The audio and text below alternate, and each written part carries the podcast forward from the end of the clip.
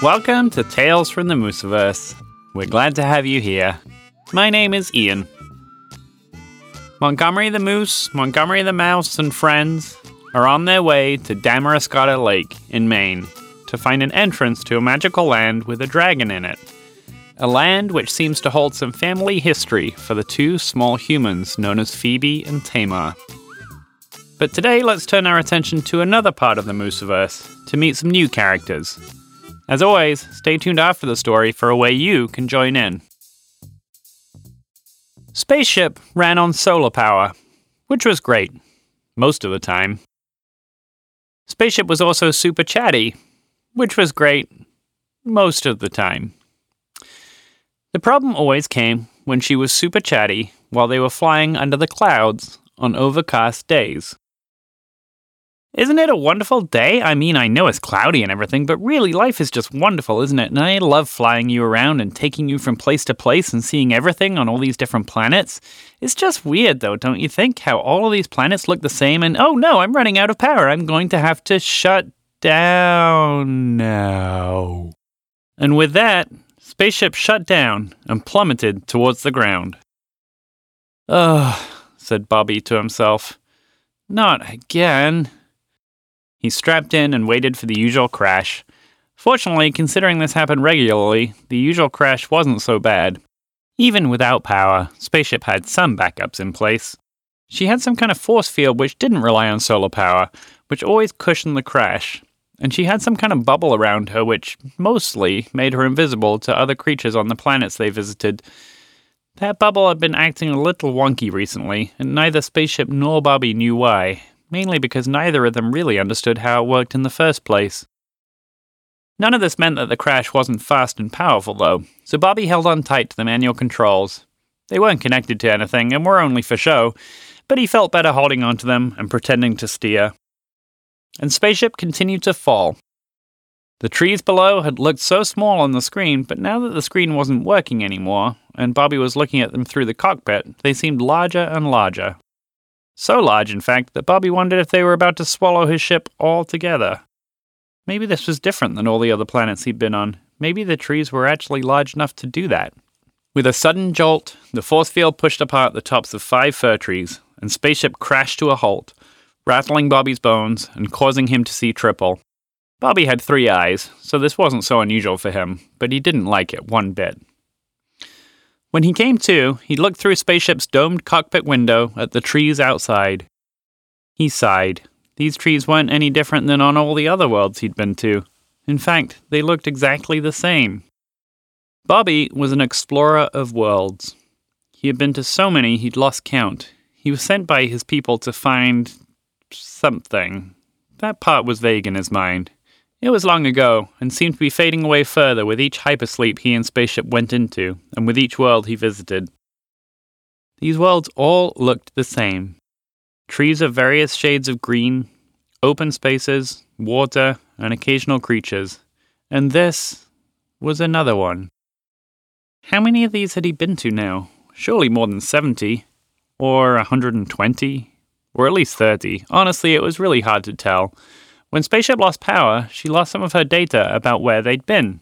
Remote backup, she always explained. The information wasn't lost, it was just sent somewhere else before she crashed. Bobby sighed and opened the cockpit. Spaceship's round of roof panels were covered in millions of microscopic solar panels, so she would eventually regain charge anyway. But Bobby pulled out the solar booster he kept in a compartment close to Spaceship's four D printer. He climbed out of the cockpit and plugged the booster into a small socket on Spaceship's roof. It was overcast above, but the booster was powerful, and immediately he started hearing sounds from inside the cockpit. Sounds like a human voice, but muffled and quiet. Ugh, this again, he muttered. This had happened before. Sometimes the booster seemed to pick up radio waves or other frequencies from the planet he was on. As usual, the language was exactly the same. Using her universal translator, Spaceship had previously identified it as a dialect of English, which was widely used on parts of a planet called Earth. But from Bobby's experience, it seemed to be on every planet they visited. Strangely, many of the signals he heard during his travels referred to places named Portland and Maine. A bizarre coincidence, he thought, that every one of these planets should have a Portland and a Maine. He climbed back into the cockpit to get his supplies to explore the local terrain. He was pretty sure he would find the usual selection of flora and fauna, but this was his job, so he thought he'd better get to it. He picked up his array of scanning equipment, including something that people on this planet would call a magnifying glass and a camera. Many of his tools were made by Spaceship's four D printer. Now, you might be wondering what a four D printer is. Bobby himself often wondered why Spaceship had a four D printer, since it sometimes caused significant problems. You see, the problem was that the fourth dimension in four D printing was time, meaning that each piece of equipment would only last for a specific amount of time before suddenly crumbling to dust. One time, when they landed on a new world, Spaceship printed out the ladder, and Bobby used it to climb up a tall oak tree to look around at the local environment. All of a sudden, the ladder crumbled with no warning, and within a split second there was no ladder, and Bobby found himself falling onto branch after branch on his way back down. "Sorry," he heard Spaceship say, "but you did say you wanted to use the ladder for just a minute." On his way down, Bobby realized he needed to use his words more carefully in future.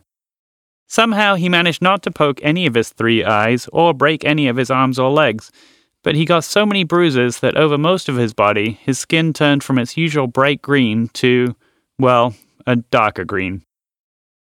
From then on, he always made sure to ask Spaceship exactly how long each tool had left before using it. He heard the voice over the radio waves continue from inside the cockpit. "In a local outdoor goods store where a live moose crashed through the central display of stuffed animals, causing mass chaos and a substantial amount of property damage. As it left the store, the moose appeared to be carrying a few other creatures on its back. Onlookers reported seeing a raccoon and, get this, a mouse on its head." Bobby didn't know what most of those words meant, but something about the tone of the voice, like it was holding itself back from laughing, made Bobby smile. His visits to these planets were pretty boring, and a little chaos sounded like a good thing. As he picked up his bag and started to climb out to get samples of the leaves and soil in the area, he noticed a green light start to flicker on one of Spaceship's control panels. Hmm, that's odd, he thought. It was coming from underneath the clear covering of the panel, and as far as he could remember, he'd never seen it before. After a few moments, during which it seemed to be gathering power, the light started to slowly blink on and off. He climbed back in, put his pack down, and investigated. He looked around the light, but saw nothing to indicate what it was for.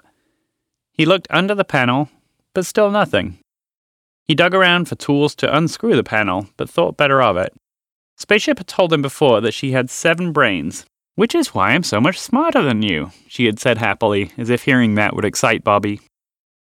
The problem was that Bobby wasn't sure where her seven brains were, and he'd removed one by accident one day while trying to fix a broken panel after one of Spaceship's chatty crashes.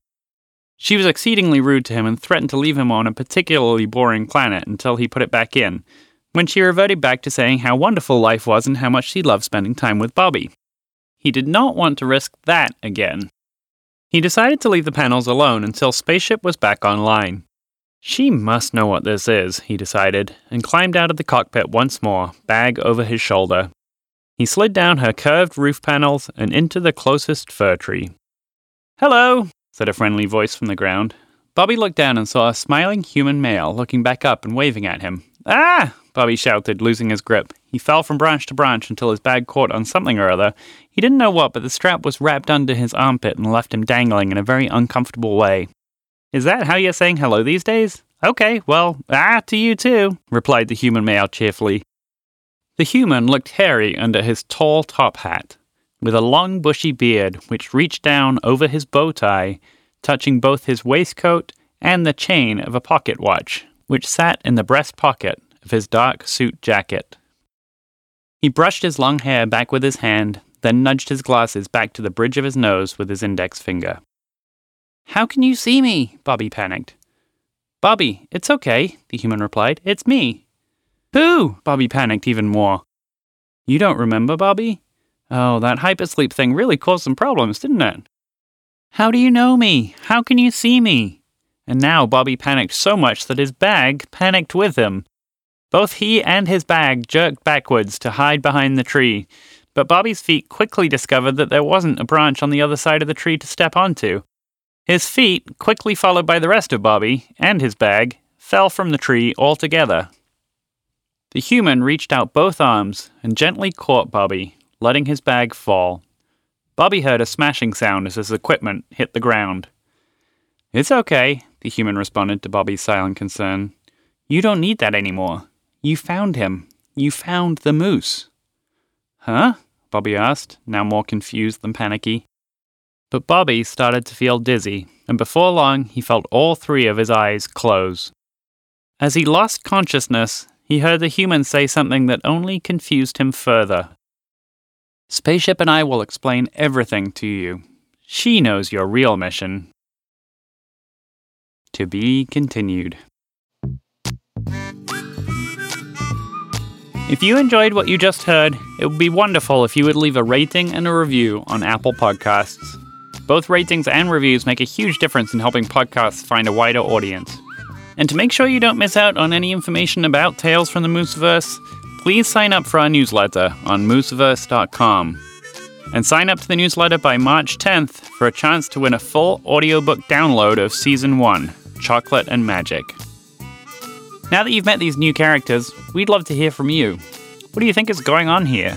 What is Bobby's real mission? And who is this strangely dressed human? Send us your stories about any of these characters, or any others you think would fit in the Mooseverse. We recently received a story from Noah and his mom, Jen, who live in Massachusetts. Their story is called Ice Skating and Hot Cocoa. As you listen to it, you may want to think about a story you might come up with for these characters. So here it is, Ice Skating and Hot Cocoa by Noah and Jen. One day, Montgomery the Moose and Montgomery the Mouse decided to go to Silver Lake in Wilmington, Massachusetts. It was winter. The lake was frozen over when they got there. Montgomery the Mouse was next to his friend. He started ice skating as soon as he hit the ice. Montgomery the Moose tried to go ice skating too, but he was very heavy. Suddenly, there was a loud crack. Montgomery the Moose fell into the cold water. He was so mad. He took his antlers and pointed them at the ice, swam, and smashed it into two pieces. Luckily, he was not far from shore, and he was able to get out. Montgomery the Moose and Montgomery the Mouse left the icy lake. Montgomery the Moose said, "Boy, I could really use some hot chocolate to warm me up because I fell in the lake and I'm cold." Both Montgomerys went straight to a hot cocoa shop, but it was closed. Luckily, the moose had strong enough hooves to break in the glass. When they got in, they saw hundreds of hot cocoa machines. They drank hot cocoa until they were warm, and then they fell fast asleep. Thanks, Noah and Jen, for sending that in. And now it's your turn. Why don't you write a story and send it in? We'd love to hear from you. You can record a story yourself on audio or video, or write it, or even send in pictures. We'll include some on our website, mooseverse dot com, and we may even include a snippet on future episodes of the podcast. Who knows? Maybe your idea will come to life in the Mooseverse. Thanks for listening. See you next time.